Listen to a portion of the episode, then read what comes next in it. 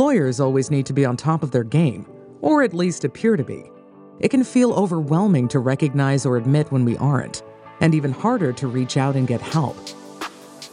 Welcome to Sidebar, brought to you by North Carolina's Lawyer Assistance Program, where lawyers help lawyers by sharing their experience, strength, and hope as they delve into their personal journeys of recovery.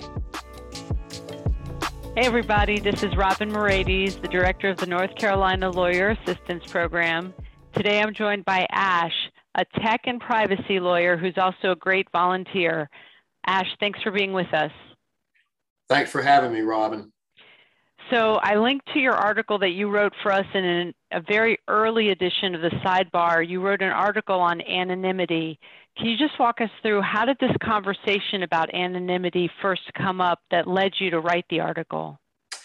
Well, there was a friend of mine who was in law school one or two years behind me, and he and I had uh, grown up in sobriety together in Charlotte.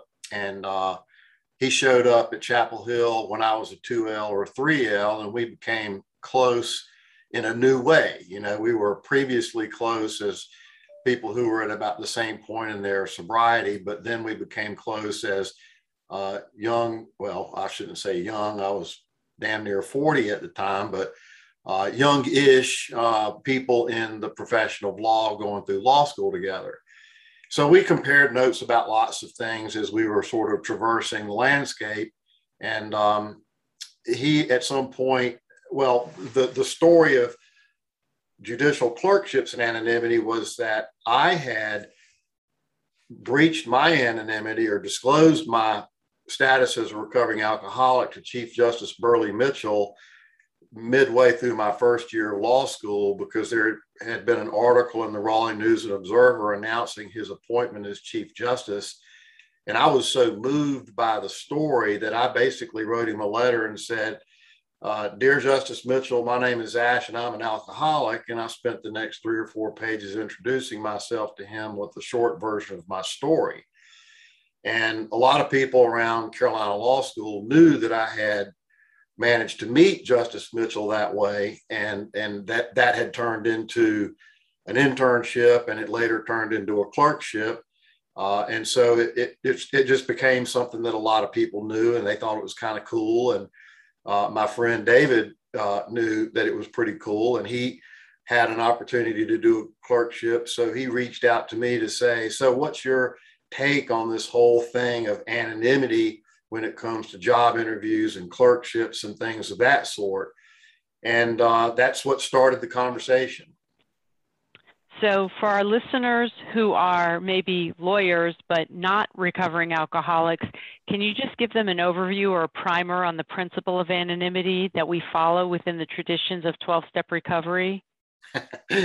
well, I'll do the best I can. Um, uh, anonymity is the spiritual foundation of all our traditions, ever reminding us to place principles before personalities. The idea there is sometimes the messenger is a difficult personality, or somebody is uh, a messenger of a very worthwhile message, but they're just difficult to deal with, or you don't like them personally or something. But that doesn't necessarily mean that what they have to say isn't still valuable and important. And if somebody has a controversial personality and they were to be publicly associated with the organization of AA, for example, uh, it might not bring credit on AA. It might actually work in the opposite manner. So, AA, I think, has taken the approach that the best way to deal with the potential for controversial personalities to uh, interfere with AA's mission uh, is to just make sure that we don't disclose the fact of our association with AA publicly. And that way, it's harder for difficult people or controversial people to be uh, associated with AA in a negative way. So, my sense is that the primary purpose behind the tradition of anonymity in, in Alcoholics Anonymous or any of the other 12 step programs is to protect the program from controversy that might be related to a particular individual. It also has the, the, the other purpose, which would be to protect individuals from being disclosed as in recovery if such disclosure would cause some difficulty for an individual. And especially in early recovery when we're real sensitive about what people say about us and think about us and whatnot. So it's a, la- a layer of protection for the individual member so that among people who aren't aware of what they're doing, trying to be in recovery, they can maintain some sense of dignity and privacy. And so, what are the rules that we follow about busting our own or other people's anonymity? It's pretty simple. I mean, to me, it's pretty clear cut. No disclosure of another person's association with a 12 step program to somebody outside the program ever, uh, and no disclosure of anybody's association with a 12 step program at the level of press, radio, and film. Although I think that particular prohibition against disclosure is becoming eroded somewhat by the era of the internet and social media and things of that sort. Yep. So, what are your thoughts on personal anonymity? Well, when I first got sober, I knew two people who had gotten sober before me. And had they been highly protective of their anonymity, if they had been highly protective of their status as members of the 12 step program, or if they had been highly protective of their, uh, you know, I'm in recovery, I don't drink, I don't use drugs, I wouldn't have known where to turn when I reached a point in my life when I needed to reach out to somebody. I wouldn't have known where to go. I mean, it's not like you see signs for treatment. Well, you do see a lot more signs for treatment centers nowadays than you used to. But 33 years ago, when I put down the bottle, you know, if you didn't know somebody who was in recovery, I'm not sure that the average person would know where to turn. I'm so grateful to those people for letting me know that they were in recovery because now I have a resource that I can reach out to, you know, the flimsy reed as I float down the river that I can stop that trajectory over the waterfall and climb out of the lake of addiction um, you know and that's so my attitude toward it is i'm just giving freely of that which was given freely to me. How do you see anonymity tying into the idea of stigma? You know that's a great question and, and i'm so emotionally annoyed with the whole concept of stigma these days because you know we as a society we have stigmatized a lot of things for reasons that may have had a lot of merit at some point in the past, but in this day and age, I just find them almost offensive because they're they're they're based on a fiction of some sort, some kind of fabrication, some kind of social construct that just to me does not have a place in modern life. Give you an example. One is we talk about uh, when we talk, and Robynn, you and I've talked about this. We talk about death. We don't say that somebody died. We say that they passed away, and we have these euphemisms for things that are just part of life, because we're apparently, for some reason, uncomfortable talking about what's really there. I think stigma is just such a toxic thing in our society, and it is a social construct. I just don't think I believe that people are naturally born with a sense of modesty about something or uh, privacy about a particular thing. It's a social construct, and we need to overcome those things. We need to battle those things. That's just my opinion, of course.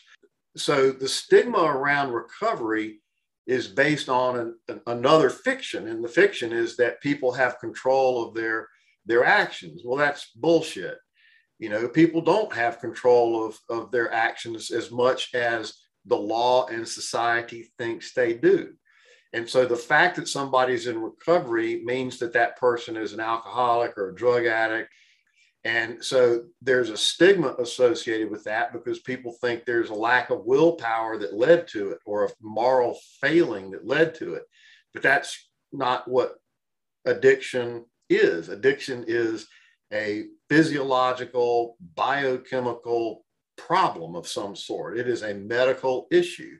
I shouldn't apologize for being in recovery. I shouldn't feel stigmatized for being in recovery or being an addict any more than I should apologize for having an allergy or having diabetes or getting cancer. So I'm, I'm just, I, am a, a gladiator against the whole idea of stigma in all areas of our society, and in particular, stigma around areas of uh, that deal with mental health and substance abuse. I just, I think it's a tragedy of our society that more people haven't been willing to stand up and say, I'm not going to be stigmatized by this ridiculous social construct. So I'm, I'm not going to be. And I think there seems to be a movement among younger people in recovery uh, to be open about their recovery. They're much more likely to just matter of factly, even at the level of press, radio, and film, say, I'm in recovery. Uh, I think we're seeing some high profile celebrities talk about it openly.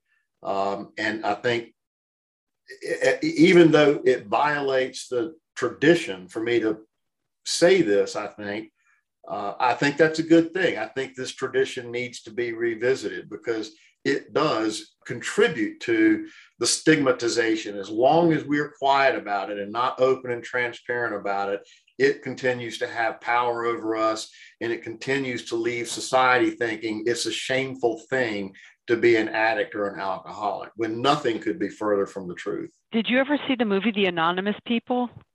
I did not. It's a documentary about something like 30 million people are in recovery, and it's the largest single silent majority of a major public health issue ever in the history of this country. And the documentary is noting that uh, lawmakers do not realize, because we are so anonymous, lawmakers do not realize the magnitude of people in recovery. It's a pretty interesting documentary. You should check it out. I will check it out. Absolutely. I have a friend who works at the Department of Environmental Protection in Florida, and whenever they promulgate a new rule, they get sued by both sides, the environmentalist and the business entities. That's how he jokes that he must have gotten it, they must have gotten it right. They're getting sued by both sides. and when I first came to this job about 10 years ago, I don't know that I've ever told you this story. It was a Monday. I remember that it was a Monday. And within about 30 minutes, I had gotten a call and a voicemail from you saying that we were too confidential, too anonymous, which le- was going to lead to fears of stigma. And about 30 minutes later, I got a voicemail from another volunteer who said we weren't anonymous and confidential enough and that people were going to be afraid to come to the program. So I guess we were striking the right balance. but what has been your experience with experiencing stigma in terms of coming out about your recovery, being open about your recovery? Have you ever experienced any ramifications that are stigma based? Yes, I have seen some issues come up that were stigma based. You know, I have lost business opportunities because people didn't want to be associated with the person that they knew was in recovery. I've done some talks on behalf of Lawyers Assistance Program and other things. So it's widely known among attorneys in the Charlotte area and um, among a number of business folks in the Charlotte area that I am in recovery. Uh, it's not a secret. And there are occasions where I find out that people are excluding me from some business opportunity or professional opportunity because I'm a stick in the mud or something like that, or they don't want to be associated with that person. And I knew going in that that was a potential issue. I knew before I started disclosing the fact of my recovery to people, I knew that it was possible that some people, because of the social stigmas and professional stigmas that are in this area, I knew that this would come with a price. And I just decided, well, I'd rather pay that price than some other price. Sure. Well, I was going to ask as a final follow up, but you led with it about the fact that you clerked for Chief Justice Burley Mitchell, and that was a direct result of your busting your own anonymity. Well, it's funny because I just now realized sitting here uh, that if it hadn't been for that experience, my friend David would never have asked me the question. I guess he was in his third year, and I must have been in my clerkship at the time. And uh, he had an opportunity for a clerkship out in California. And something happened uh, in his interaction with the judge. He had had a, a phone interview or something, and the judge had invited him to come out and he said, you know, we'll have an interview, you'll meet my other clerks, and then we'll all go out for cocktails and dinner or something like that. Mm. And David was suddenly confronted with, uh, oh no, what do I do? You know, and, and I think we all in recovery have these moments where we're going to be offered a cocktail or somebody's going to want to hand you a beer at a tailgate or something like that. And what do you do? What do you say? Well, in recovery, you learn what to do and what to say. But he'd never had it come up in a professional context like that before and he just was looking for a little perspective and we batted this discussion back and forth via email for a couple of days uh, so it's just another one of those things if i had never had the thought that it might be a good idea to let the incoming chief justice know who i am and that i thoroughly support his initiatives in the world of substance abuse i would never have uh, meaning the drug courts and things yeah. like that that he got started yeah, because he said in the article that I read that got me interested in this, uh, or excuse me, interested in meeting him. He said in the article that he was a wild child as a young man. And he had dropped out of high school at the age of 15 and joined the Marine Corps. When they found out how old he was, they kicked him out.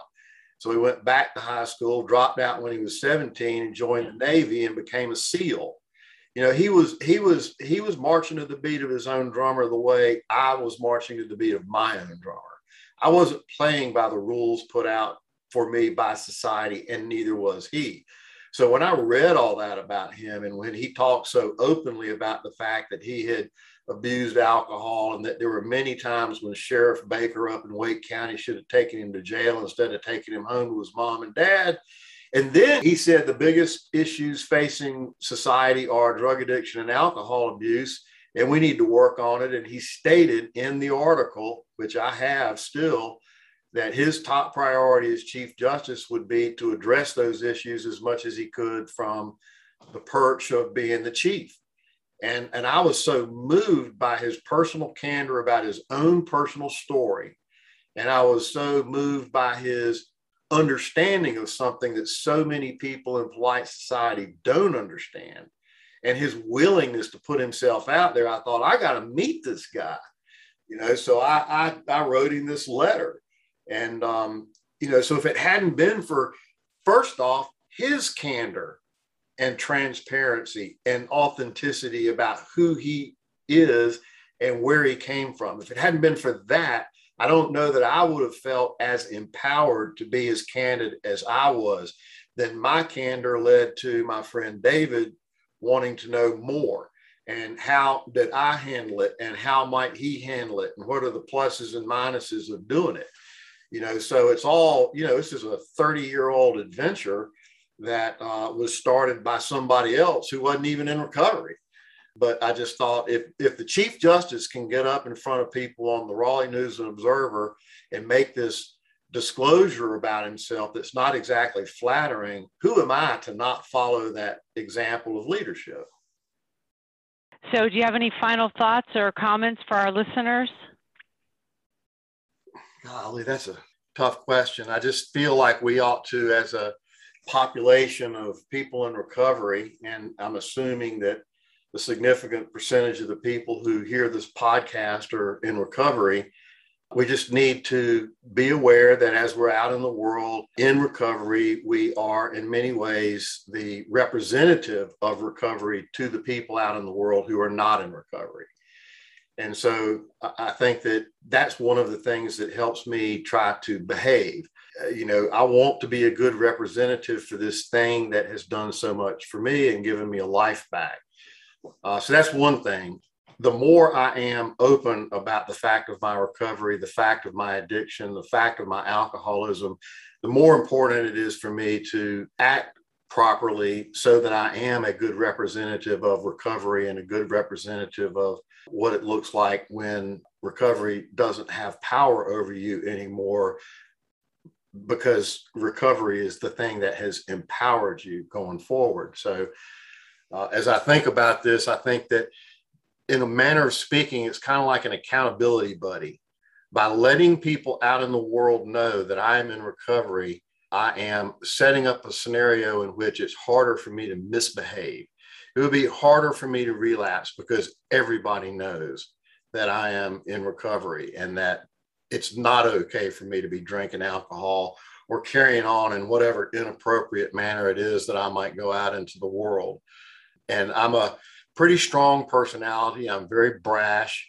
And one of the things that keeps that in check to the extent that it's in check is I don't want to go out in the world and become one of those highly controversial people that everybody looks at and says, oh, that guy's a whack job. Let's not worry about him.